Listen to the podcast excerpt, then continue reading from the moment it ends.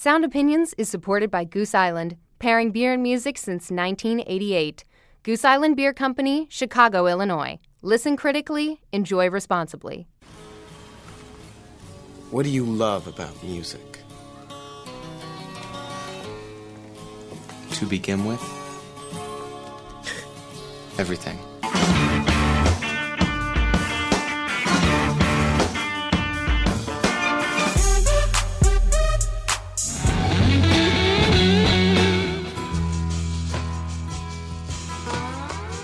Putting on a great show is the most important thing you can do. One great rock show can change the world. Welcome to Sound Opinions from Chicago Public Radio and American Public Media. I'm Jim DeRogatis, the pop music critic at the Chicago Sun-Times. And I'm Greg Kot. I write about rock and roll for the Chicago Tribune. Today on the world's only rock and roll talk show, Jim and I welcome up and coming Scottish rock band Frightened Rabbit. Plus, we'll review a soundtrack that's in big contention at the Oscars Slumdog Millionaire. You're listening to Sound Opinions, and now it's time to welcome our newest affiliates. Yes, Jim, it is that time, and we have a flood of new affiliates this week to welcome KDLG in Dillingham, Alaska, Tri State Public Radio in Macomb, Illinois, and the nine stations of New Jersey Public Radio. Now, normally we like to play a song that is representative of the areas we're joining. And unfortunately, we can't play songs from all of these areas, so we had to focus on just one this time. Well, New Jersey wins out because, let's face it, it's got the most muscle, and there's nine stations, okay? and really, New Jersey Public Radio covers uh, the entire state, from Sussex County in the very north all the way down to the tip of Cape May in the south. Now, as a child of Jersey City, New Jersey, I have never been hesitant to play a lot of New Jersey music on this show. I've uh, waxed rhapsodic about the Feelies and the Bongos, some of the bands that were important to me in Hudson County and Hoboken growing up. What are you going to do to welcome the whole state of New Jersey, though? Do you go with Francis Albert? Do we go with Sinatra? Do we go with like you know a little deeper, Connie Francis or or uh, uh, Frankie Valli? You know, Blondie came from Jersey. Lauryn Hill was born in Jersey. There's that you know what that that Springsteen guy and that Bon Jovi guy. No, no, no. I was thinking, you know, anywhere in the world, literally anywhere punks are gathered in more than three or four, you will see a familiar T-shirt, and it is this skull emblem, which of course is the logo of the Misfits. A great gift from the state of New Jersey to the punk underground, formed in Lodi, you know, by Glenn Danzig and the boys in the early 80s. This record that I'm going to play, Walk Among Us, uh, was their first full length album to really get out there. It was recorded in Boonton, New Jersey. This song is called Violent World. What other great song title from a bunch of guys in Jersey than Violent World? Here's the Misfits on Sound Opinions.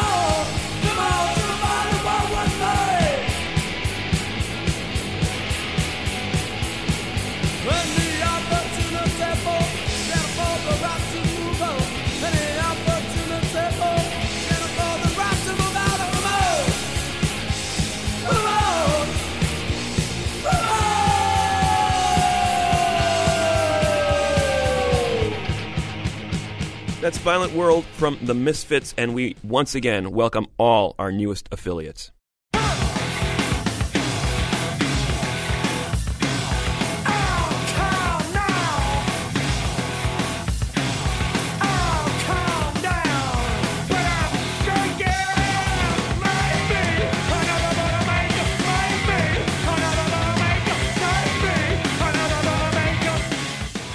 That is the song Boilermaker by the uh, Chicago noise band The Jesus Lizard, probably the single group most closely associated with the local label Touch and Go Records. In fact, Touch and Go was gearing up to put out a series of Jesus Lizard reissues. This is a really important record label in the U.S. The news we have today is sad and it's going to have a huge impact across the United States. Touch and Go will stop distributing some 20 associated indie labels across the United States of America. a lot of the coolest indie labels in the country Drag City, All Natural, Jade Tree, Merge Records from North Carolina would come to Touch and Go in Chicago to have their CDs pressed, manufactured, and then distributed to record stores across the country.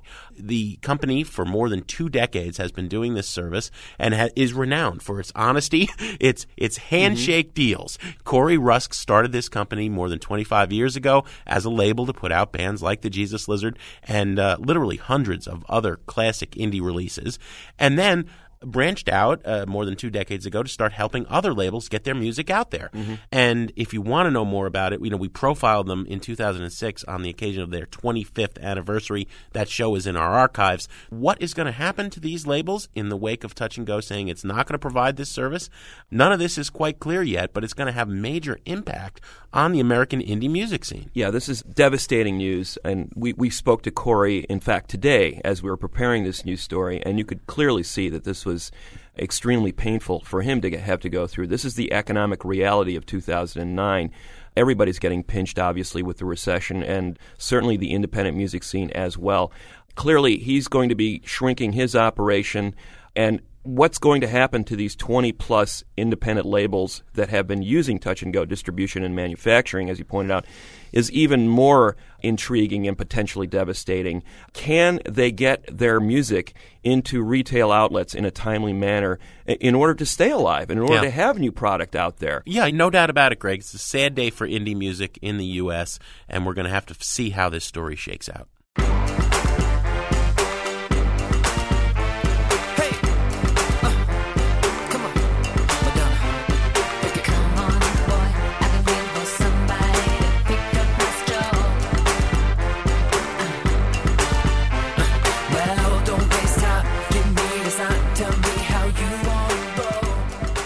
That was the Madonna track, Four Minutes, from her last studio album, Hard Candy, was one of the reasons that she was the highest revenue earning artist in 2008. No really big surprise there. What is interesting to note, Jim, is that uh, Hard Candy was only the 50th best selling album of 2008. Wow. Uh, she was only 14th in uh, selling digital downloads, and she had no ranking whatsoever in selling ringtones. and yet, she made 240 plus million dollars in 2008, mostly through touring. Another little side note to the reason that Madonna was the highest revenue earning artist in 2008 $18 million in tour merchandise. Man, so when that's we a talk- lot of T-shirts. That's a lot of T-shirts, a lot of Madonna trinkets. So when we talk about this Live Nation 360 deal that she did with the the major concert promoter, 10 years, 120 million dollars in which Live Nation would share in all the music-related revenue that Madonna brings in, it's starting to make a little sense. If she can bring in 240 million dollars a year by being on the road, that deal's starting to look a little bit better for Live Nation. The question being, what will Madonna be making 10 years from now when she's pushing 60? All right, that's a good question. Now, this is our last revenue list story of 2008. This is the list that just came out of the top artists who made the most money, period, in all venues, right? Yeah, in, in all areas. Uh, All right, so Madonna's number one. Who else is on there? Combined income, Bon Jovi, a, a distant second at $150 million. Not that I would call uh, Wow. $150 million anything to sneeze at.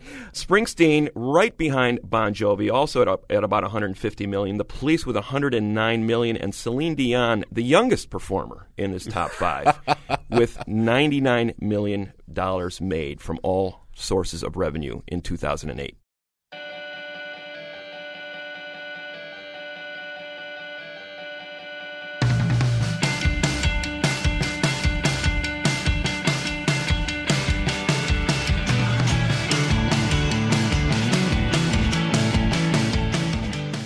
You're listening to Sound Opinions from Chicago Public Radio and American Public Media. I'm Jim DeRogatis. I'm here with Greg Kot in the Jim and Kay Mabie Performance Studio, and we are here with uh, one half, two quarters of Frightened Rabbit, Grant and Scott Hutchinson. Welcome, guys, to the show. Hi. Thank you. Thank you. Well, we have this bedraggled touring band here. They're in their third tour of uh, North America since this album came out last year, The Midnight Organ Fight. Second album from the group, and uh, much acclaimed. I would note that uh, they finished in the top 40 of the Village Voice Pazz & Jop poll. Yeah, the impressive. critics. The critics agree this is one of the best albums of the year. Better than the Kings of Leon record. Better than the Metallica record. Better than Beck.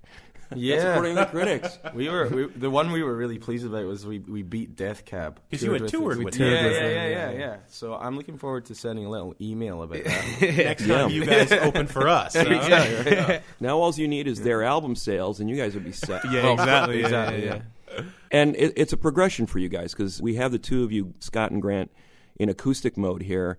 And it sort of dials it back to uh, four or five years ago when this band was starting. I mean, it's now a full blown electric thing live and in concert. Yeah. But when you started this band, Scott, it was basically you and that guitar you're holding right now, right? Not this very one. This is a brand new guitar, but yeah, a version. You know, very much like this, six strings, same tuning, and um, yeah, it was a lone, solitary project, mainly because no one would join me. so, uh, so yeah, it's it's it's all due to circumstance, but um, you know, one member per year since then. Mm-hmm. Uh, we've been really steadily growing. So, who knows? Next year, another.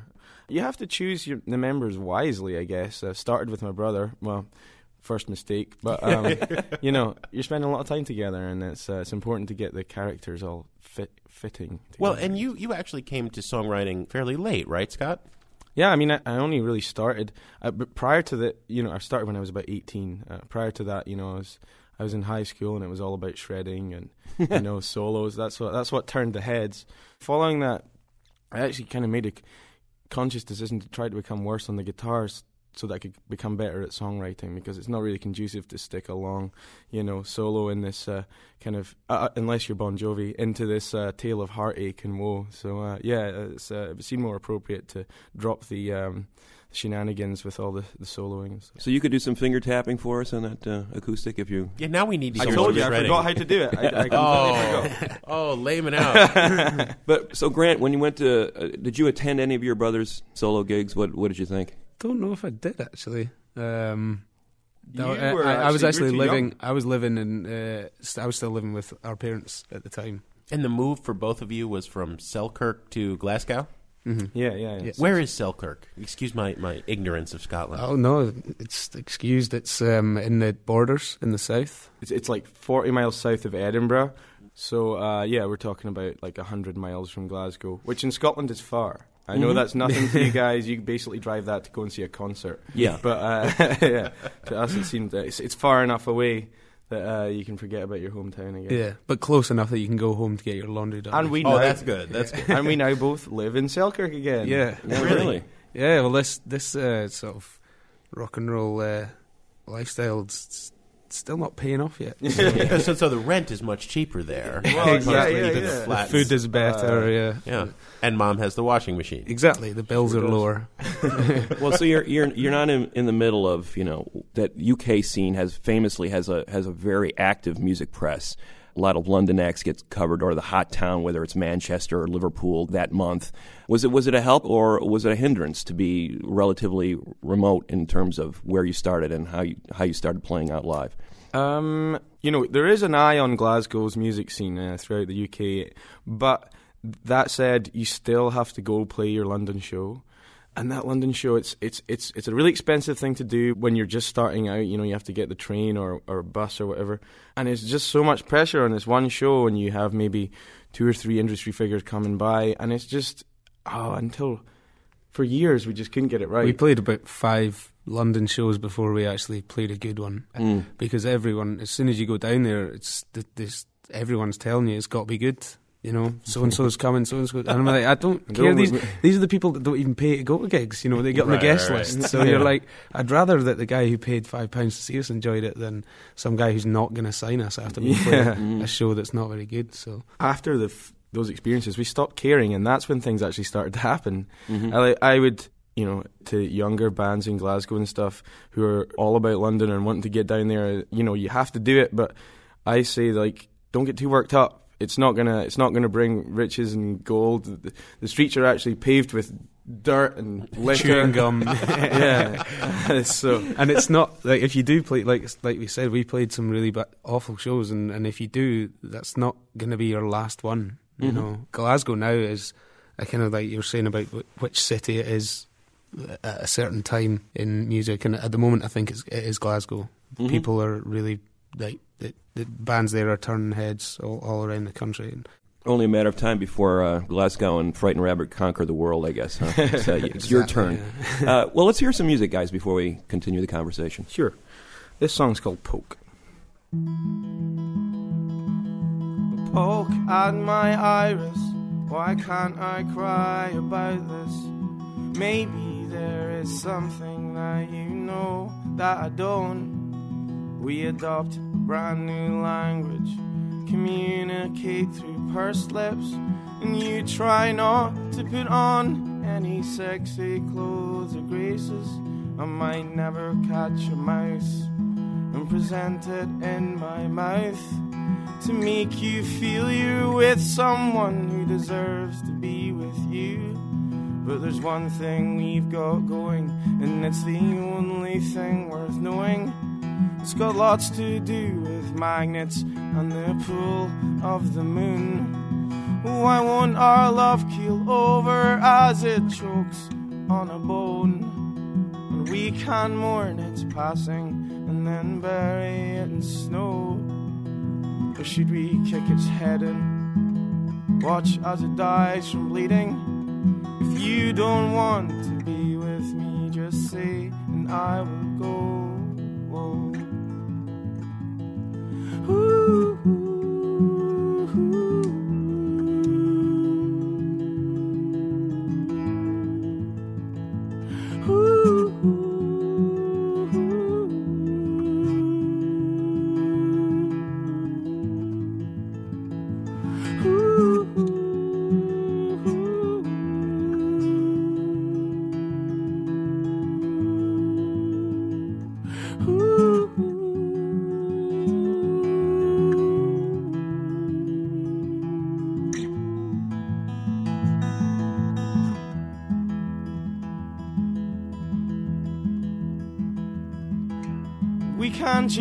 Our partners.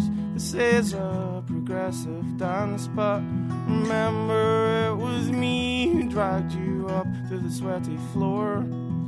Well, this has been a real, and I've got shin splints and a stitch from we. But like a drunken night, it's the best bits that are colored in. You should look through some old photos. I adored you in every one of those. If someone took a picture of us now, they'd need to be told that we had ever clung tight. And maybe not with arms at night. I'd say she was his sister, but she doesn't have his nose. And now we're unrelated. I'm rid of all the bits we hated, but I hate when I feel like this, and I never hated you.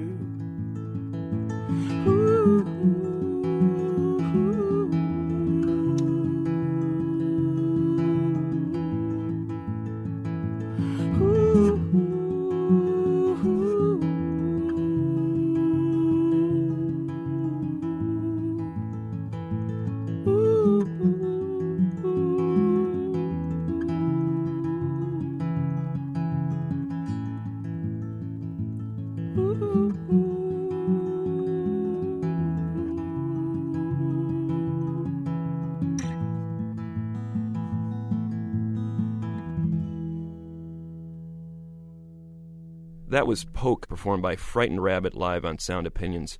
We're going to continue our discussions with group members Scott and Grant Hutchinson in a minute on Sound Opinions from Chicago Public Radio and American Public Media. And then later on, we're going to review the latest release from Morrissey.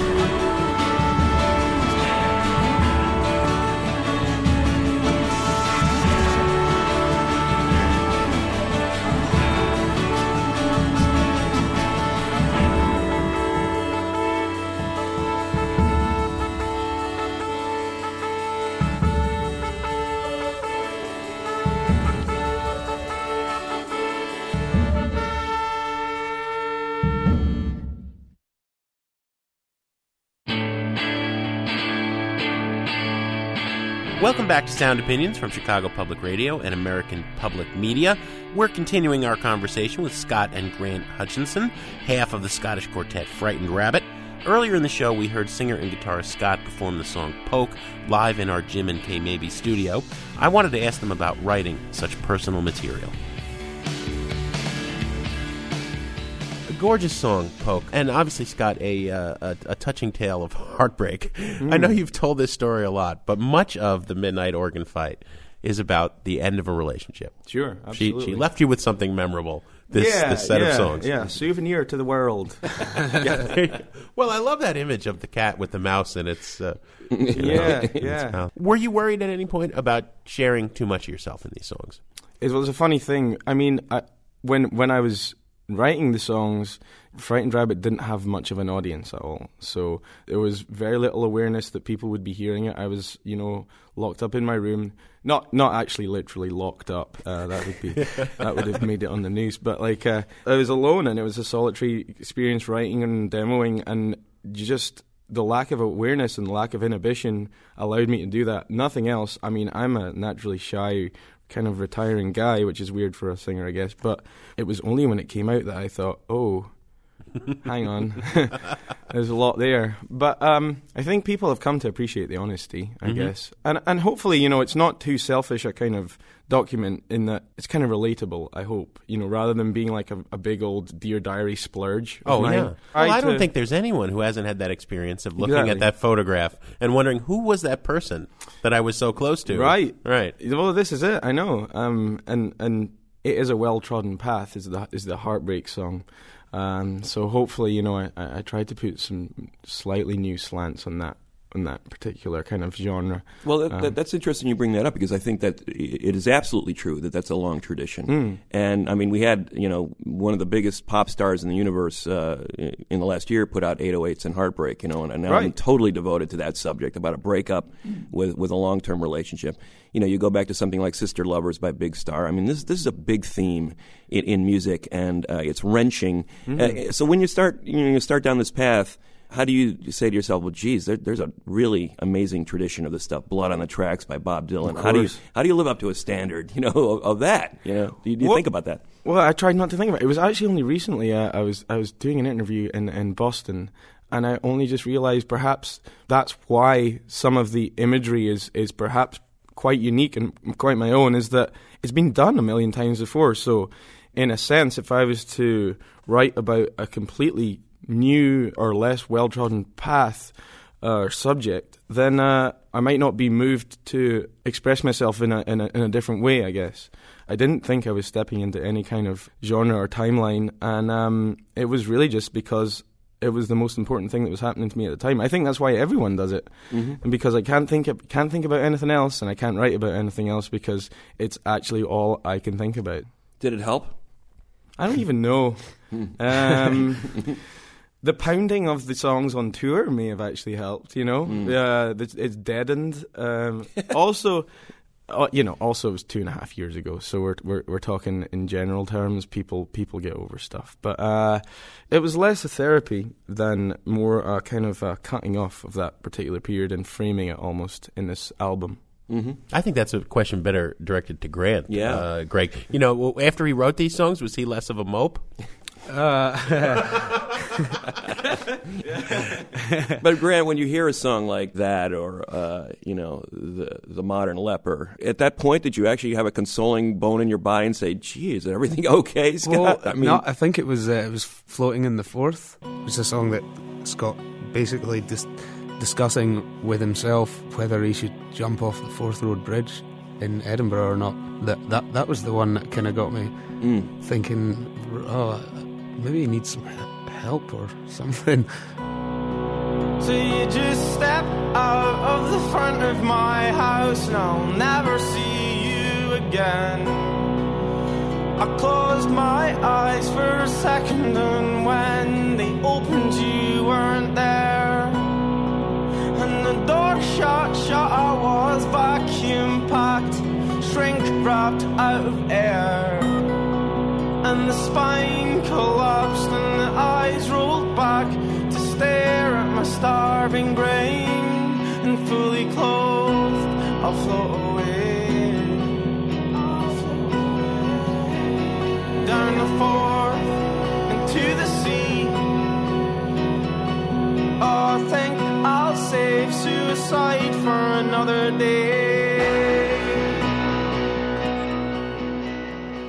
Scott's not a person that, that generally would just sit down with someone and, and, and discuss that. I, I mean, I don't want to say like a normal person, but uh, Yeah, that's the type kind of of the person way it that is. broadcasts it to the entire world. Yeah, via instead- a instead of- medium. yeah, I know. instead of It's talking really to his twisted. brother. Yeah, Yeah. Um, but no, Sorry it, about it that, I was. never- Uh, I should have told you. I mean, we the thing, the point is that the, obviously, being Scott and I are close, and our older brother uh, the same as well, and we we, we all went through this experience with him, um, and we didn't really talk about it. It was that was what he did was wrote, wrote these songs to kind of um, tell everybody rather than just the one person. But definitely now he's a much happier person. We've all, this this year's been really good to all of us, and I think playing those songs maybe over what two hundred times this year. We yeah, I was cl- closing in on it. I guess. Yeah, so. um, maybe takes the, the sort of the rawness away slightly from from the actual literal meaning of them anyway. Well, and we should note that you have a new relationship, but she has promised to dump you on occasion to make you. Exactly. Yeah. Give you yeah, inspiration. I discussed this with Yeah, Greg already. set out, set out at the start. at Well, the does start. the does the ex? Uh, just curious to turn the tables a little bit from her standpoint. I'm wondering if this is the kind of thing she said would have said. Well, I wish you'd said this to me directly when we were in this relationship, rather than waiting to put to put it on this record. Uh, yeah, yeah, that, that, that might have helped. Um, but then the album wouldn't have been as good. So, Yeah. this is it. It would have been empty. An instrumental piece. yep. And have you talked to her at all about the, the feelings that she she might have toward this record? Uh, yeah, yeah, I have. She she once told me that sometimes she just pretends that it's not me, and it's just this kind of cool band called Frightened Rabbit that she's into, and then other times it's just like, oh, gosh, this is a this is a little bit full on. So so yeah, I, I think I think she's able to maybe remove herself from the equation from time to time. And um, there really was no argument about the details because it's it is all true and it's and I haven't made stuff up and I and I, th- I think I've been faithful to the arc of that particular uh, relationship and hopefully rather than making people feel uncomfortable with you know too much information I think it's it's nice that the people I've met anyway have said that they're kind of like able to step into the songs and become that character. And when I, when we play live now there's uh, there's this feeling of you know these people are lost in their own story when when we're playing and it's less about me anymore which is great. So this album is their therapy now. yeah it's passed on. It's Instead of yours. our shows are just full of couches.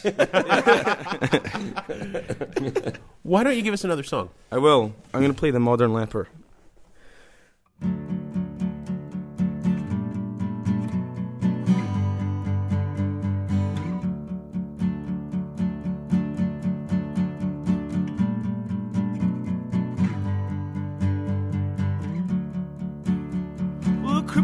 walks amongst you all, you tired human beings. He's got all things a cripple has, not two working arms and legs. And vital parts fall from his system and Scottish rain. Vitally, he doesn't miss him, he's too messed up to care. That you in front of me?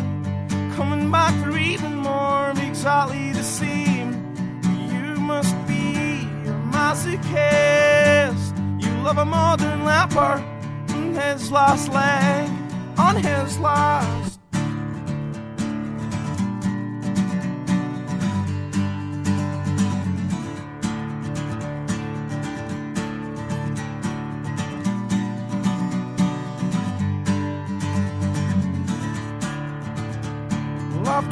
Your heart a hundred times and still can't work out why. You see, I've got this disease that I can't shake and I'm just rattling through life. Oh, this is how we do things Now, yeah, this is how the modern state's scared. So I cut out all the good stuff. Well, I cut off my foot despite my. Is that you in front of me? Coming back for even more exactly the same. You must be a masochist. You love a modern leopard and his last leg. I am ill. I'm not dead. I don't know which of those I'd prefer because that limb which I have lost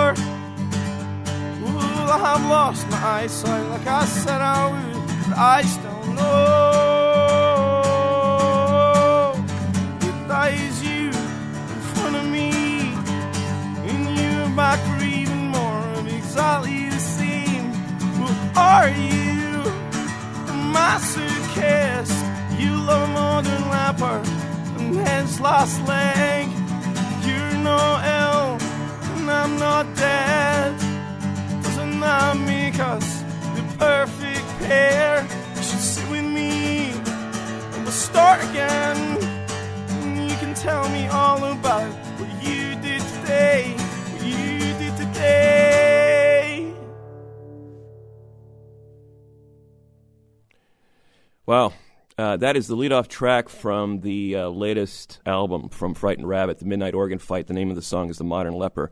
You must have known that you struck gold when you uh, wrote that song because that, it was like a punch. When you hear this album and you put that song and that's the first thing that hits you, you go, wow. Yeah, I, I, I, I did. I, I did actually. Yeah, you're right. It's really. I, I, there's no point in, in, in saying otherwise. Well, it, was, it was, debated really. as to what what should go on the album first as well. Yeah. By by the label, and we were just like, that's the album in a song. Mm-hmm. So You know, we the guy we worked with on the record, Peter Katis. He's worked with some big bands, and we were this relatively unknown band. Oh, he, he's done Interpol. He's done the National, right? So we were kind of like we we could turn up at his studio, and uh, and he's like he's he could get this impression that he's like who Who why are are, these here? guys? who are they? and We- then you know They should be at home playing on a mini disc. yeah. exactly. Well, we had these. We had brought the demos, which were obviously fairly rough. We'd done them in, in my flat, and But his head turned was when he heard that song, Yeah. and he was like, "Okay, all right." And then and then things just got better from there. And then you know now like he's a he's a real big champion of the band, and that was a real turning point, and it was a real setup for, for the rest of the writing and, and and where that was going to go. Because I knew it was uh it was like kind of just tapping a well, and then it gushed out. I guess. yeah, yeah.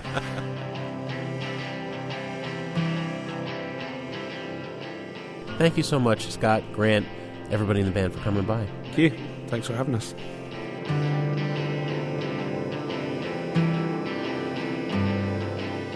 Comment on our conversation with the members of Frightened Rabbit or anything else in the rock universe, call our hotline 888 859 1800. Jim and I will be back after a short break on Sound Opinions from Chicago Public Radio and American Public Media with reviews and my Desert Island Jukebox pick.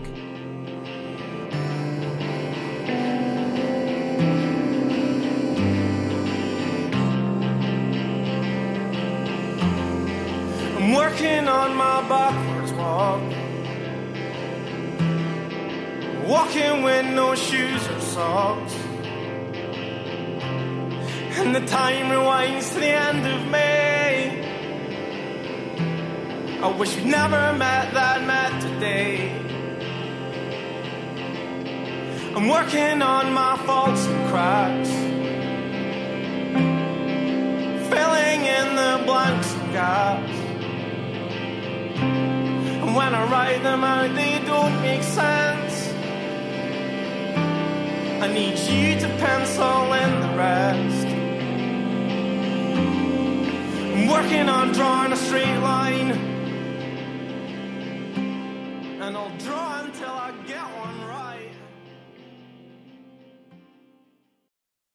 Yeah.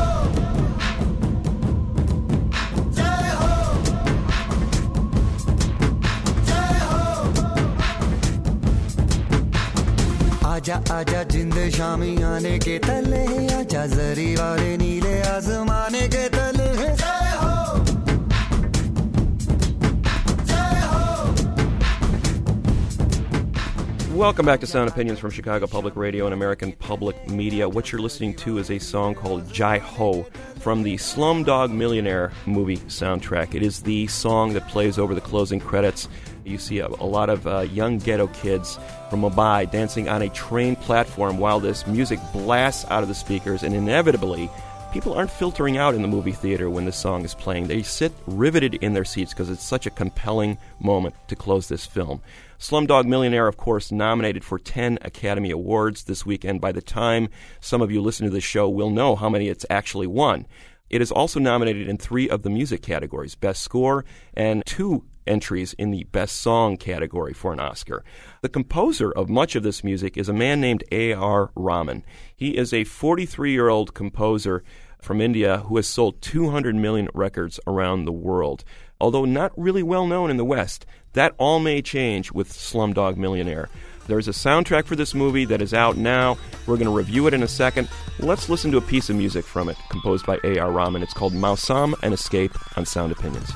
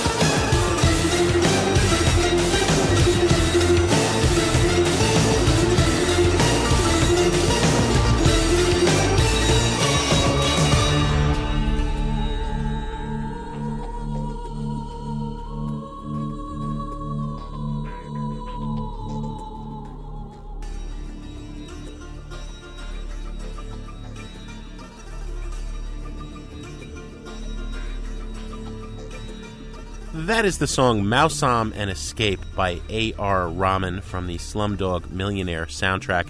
Actually came out in December, Greg, on Interscope, but it's been building steadily ever since that release, especially as we got closer to Oscar hype. It did win uh, Best Soundtrack at the Golden Globes. Rahman is being discovered in a big way. And in fact, the many uh, critics who are writing about him are heaping praise, the likes of which you haven't seen on, on anybody in a long time. He's either Bernard Herrmann, the great soundtrack scorer who worked with Alfred Hitchcock, or he is Andrew Lloyd Webber.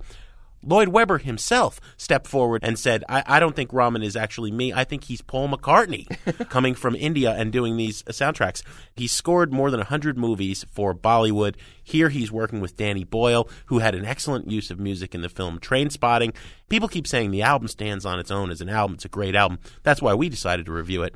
I would disagree. The first half is undeniably an invigorating and intoxicating mix of everything from acid rock guitar to the classic Indian sitar drone, African drumming, techno, and hip hop.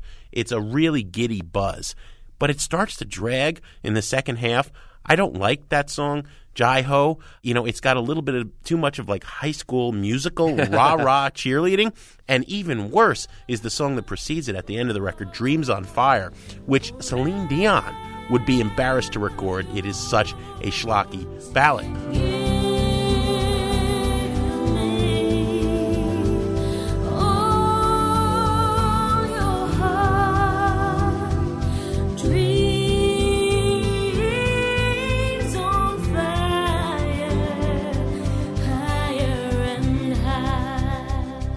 So, you know, Rahman is a giant, no doubt about it, but not everything he does is as great as people are saying. Well, the Bollywood uh, aesthetic is very much this melodramatic formula. Huge orchestrations, lots of strings, uh, with incredibly ripe vocals over the top. Yeah. And, you know, uh, Dreams on Fire is, is an example of that kind of singing, and it is pretty hard to take. But Jai Ho works for me because I, I love uh, what he does with a number of, of these songs here is there, there's that heavy tribal drumming underneath it. He's also working a lot with classical orchestration, raga rock, as you were saying, the, a lot of sitars filtering through here, but also a lot of modern elements like techno and electronic dance music. I think it's a heady mix. Not all of it works, but I think as an introduction to Rahman's music, it works very well. The collaborations with MIA are pretty exquisite. Osaya, the, one of his first collaborations with MIA, uh, works really well. That's a keeper. You've also got a reprise of her worldwide hit Paper Planes on this record as well. Uh, two versions of it, two different mixes, but that, that's been kicking around since 2007 uh, from her Kala record. Nonetheless, I, I would say that this is a buy it record for me, Jim, because I think it is the best introduction to a guy who sold 200 million records around the world. Uh, I have to disagree, Greg. I've heard better Bollywood, I think, on the buy it, burn it, trash it scale. This is a burn it.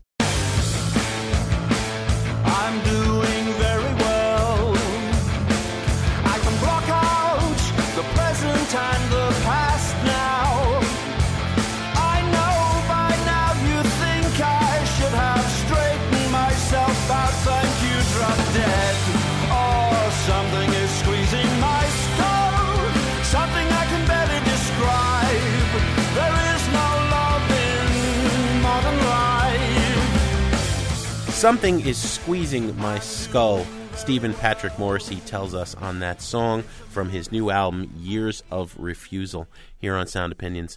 Greg, it's been uh, a couple of years since Ringleader of the Tormentors, the last proper Moz studio album, and he was in an odd mood then. uh, you know, uh, friends I have who are giant Morrissey fans swore that he was no longer celibate. And indeed, the line that everyone quoted, you know, there are explosive kegs between my legs, he was singing when last we heard from him. At that point, he was working with Tony Visconti, the famous producer of David Bowie and T Rex during the glam era. Now he's back with someone that he worked with earlier, producer Jerry Finn, who helmed You Are the Quarry in 2004. It was a good match then. They decided to come back together with much of Morrissey's regular side band, Boz Boorer on guitar and uh, Matt Walker on drums.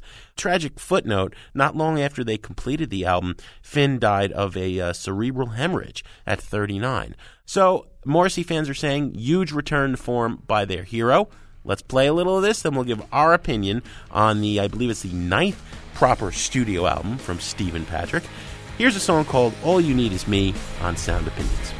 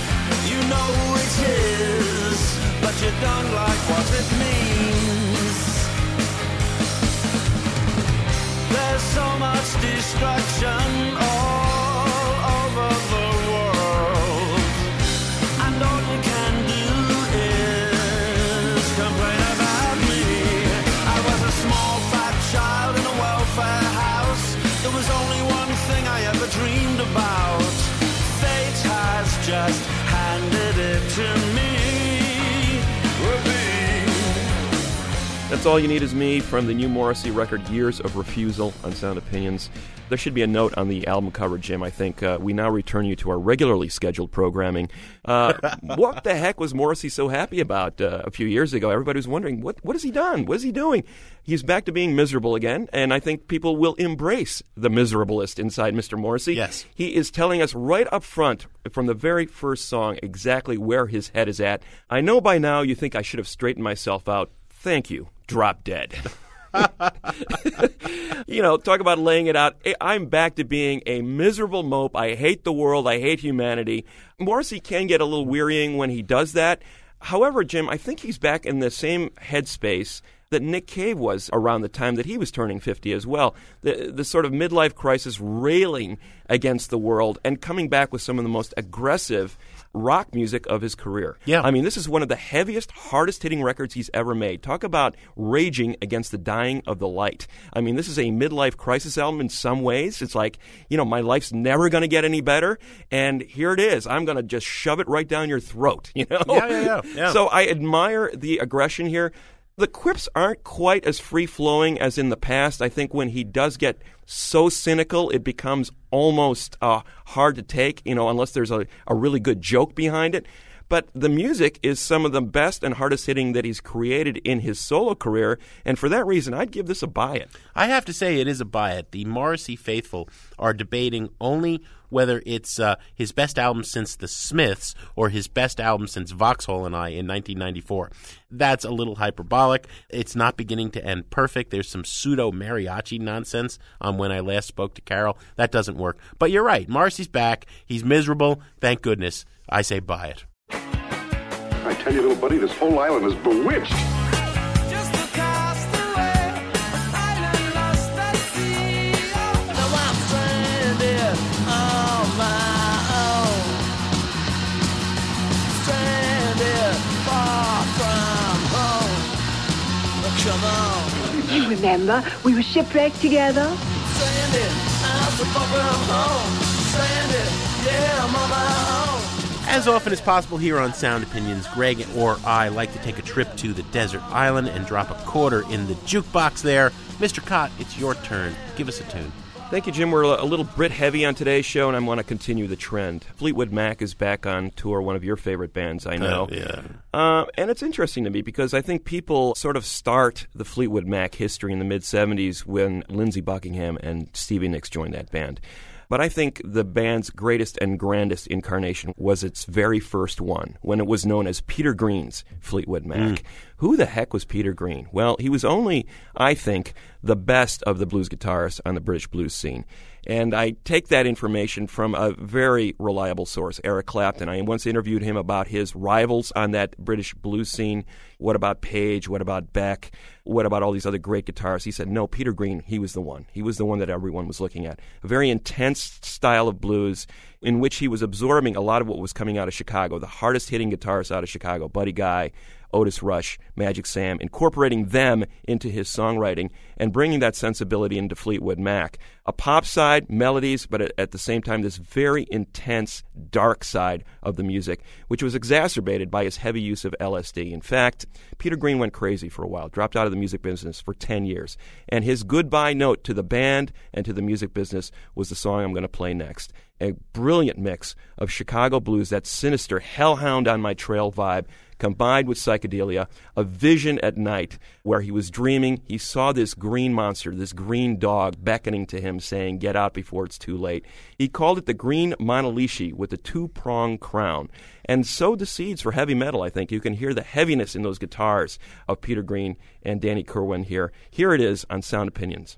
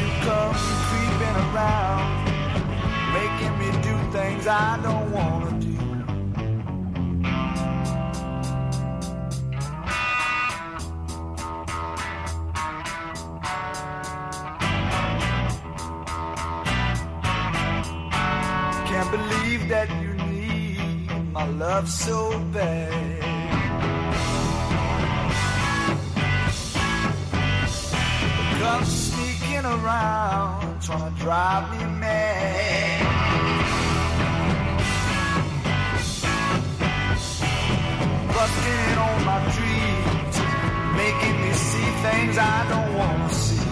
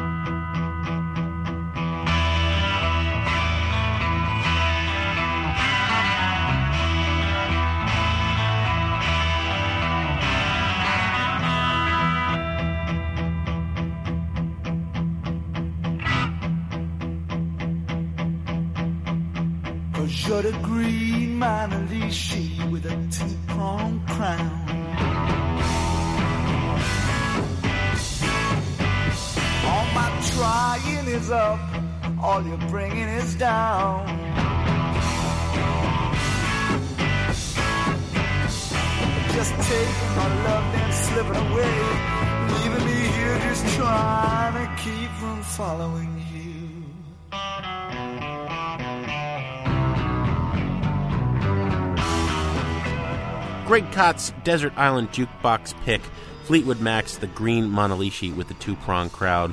Gotta say, I prefer Judas Priest's version, but but you were cool there. What do we have on the show next week? And don't forget the Melvin's version, too. That was very good, but I think the original still rules, Jim.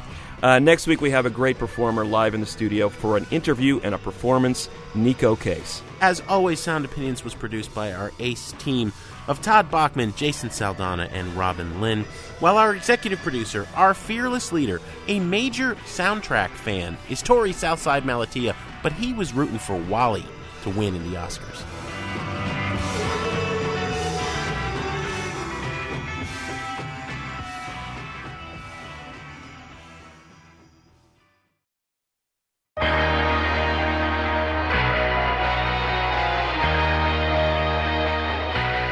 Sound Opinions, everyone's a critic. So give us a call on our hotline 1 888 859 1800.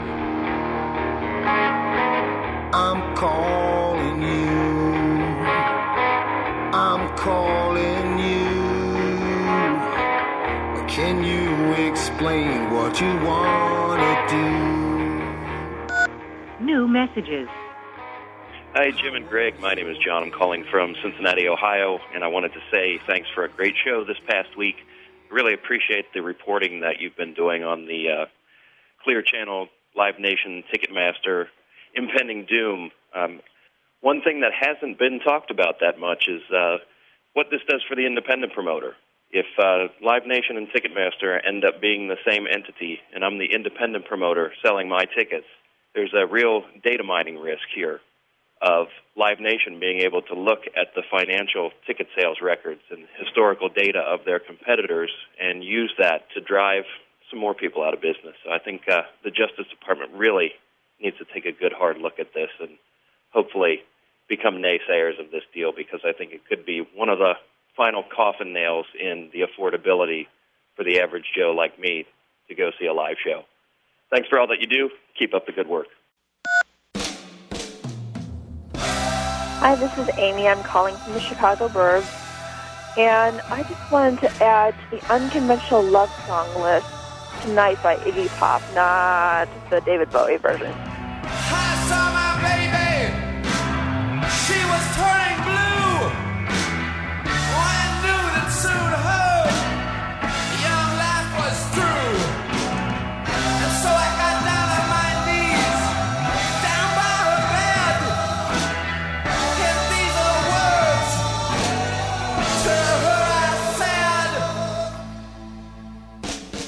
Iggy Pop singing to his love as she's dying from a heroin o- overdose.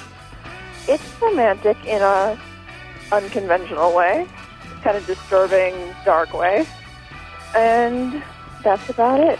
Love the show, guys. Keep it up. Thank you. Everything will be alright tonight.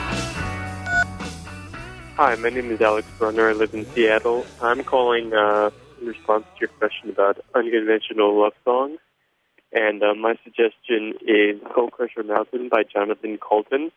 And uh, it's a love song from the character uh, Skeletor and He-Man to some poor anonymous woman who he is taken a liking to. And he says, the voices inside my head tell me I shouldn't kill you. And, well, you get the idea. Anyway, that's my suggestion. Uh, have a good day. Welcome to my secret lair on Skull Crusher Mountain. I hope that you've enjoyed your stay so far. I see you've met my assistant Scarface. His appearance is quite disturbing, but I assure you he's harmless enough. He's a sweetheart, calls me master, and he has a way of finding pretty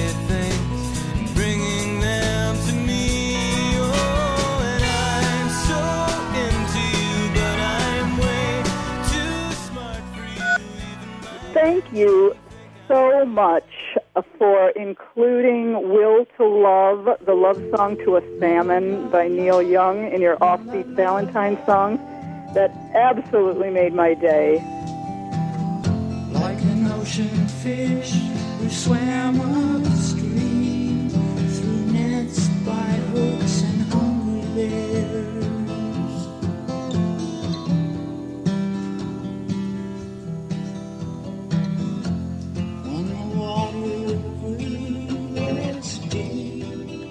In my early 20s, I transcribed the lyrics to that entire song and included it in a letter, a love letter to a college friend.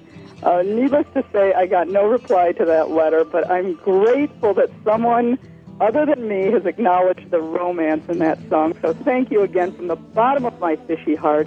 My name is Lisa Klobuchar, and thank you. No more messages. To give us your opinion on Sound Opinions, call our hotline 1 888 859 1800. We'll be back next week with Sound Opinions from Chicago Public Radio and American Public Media.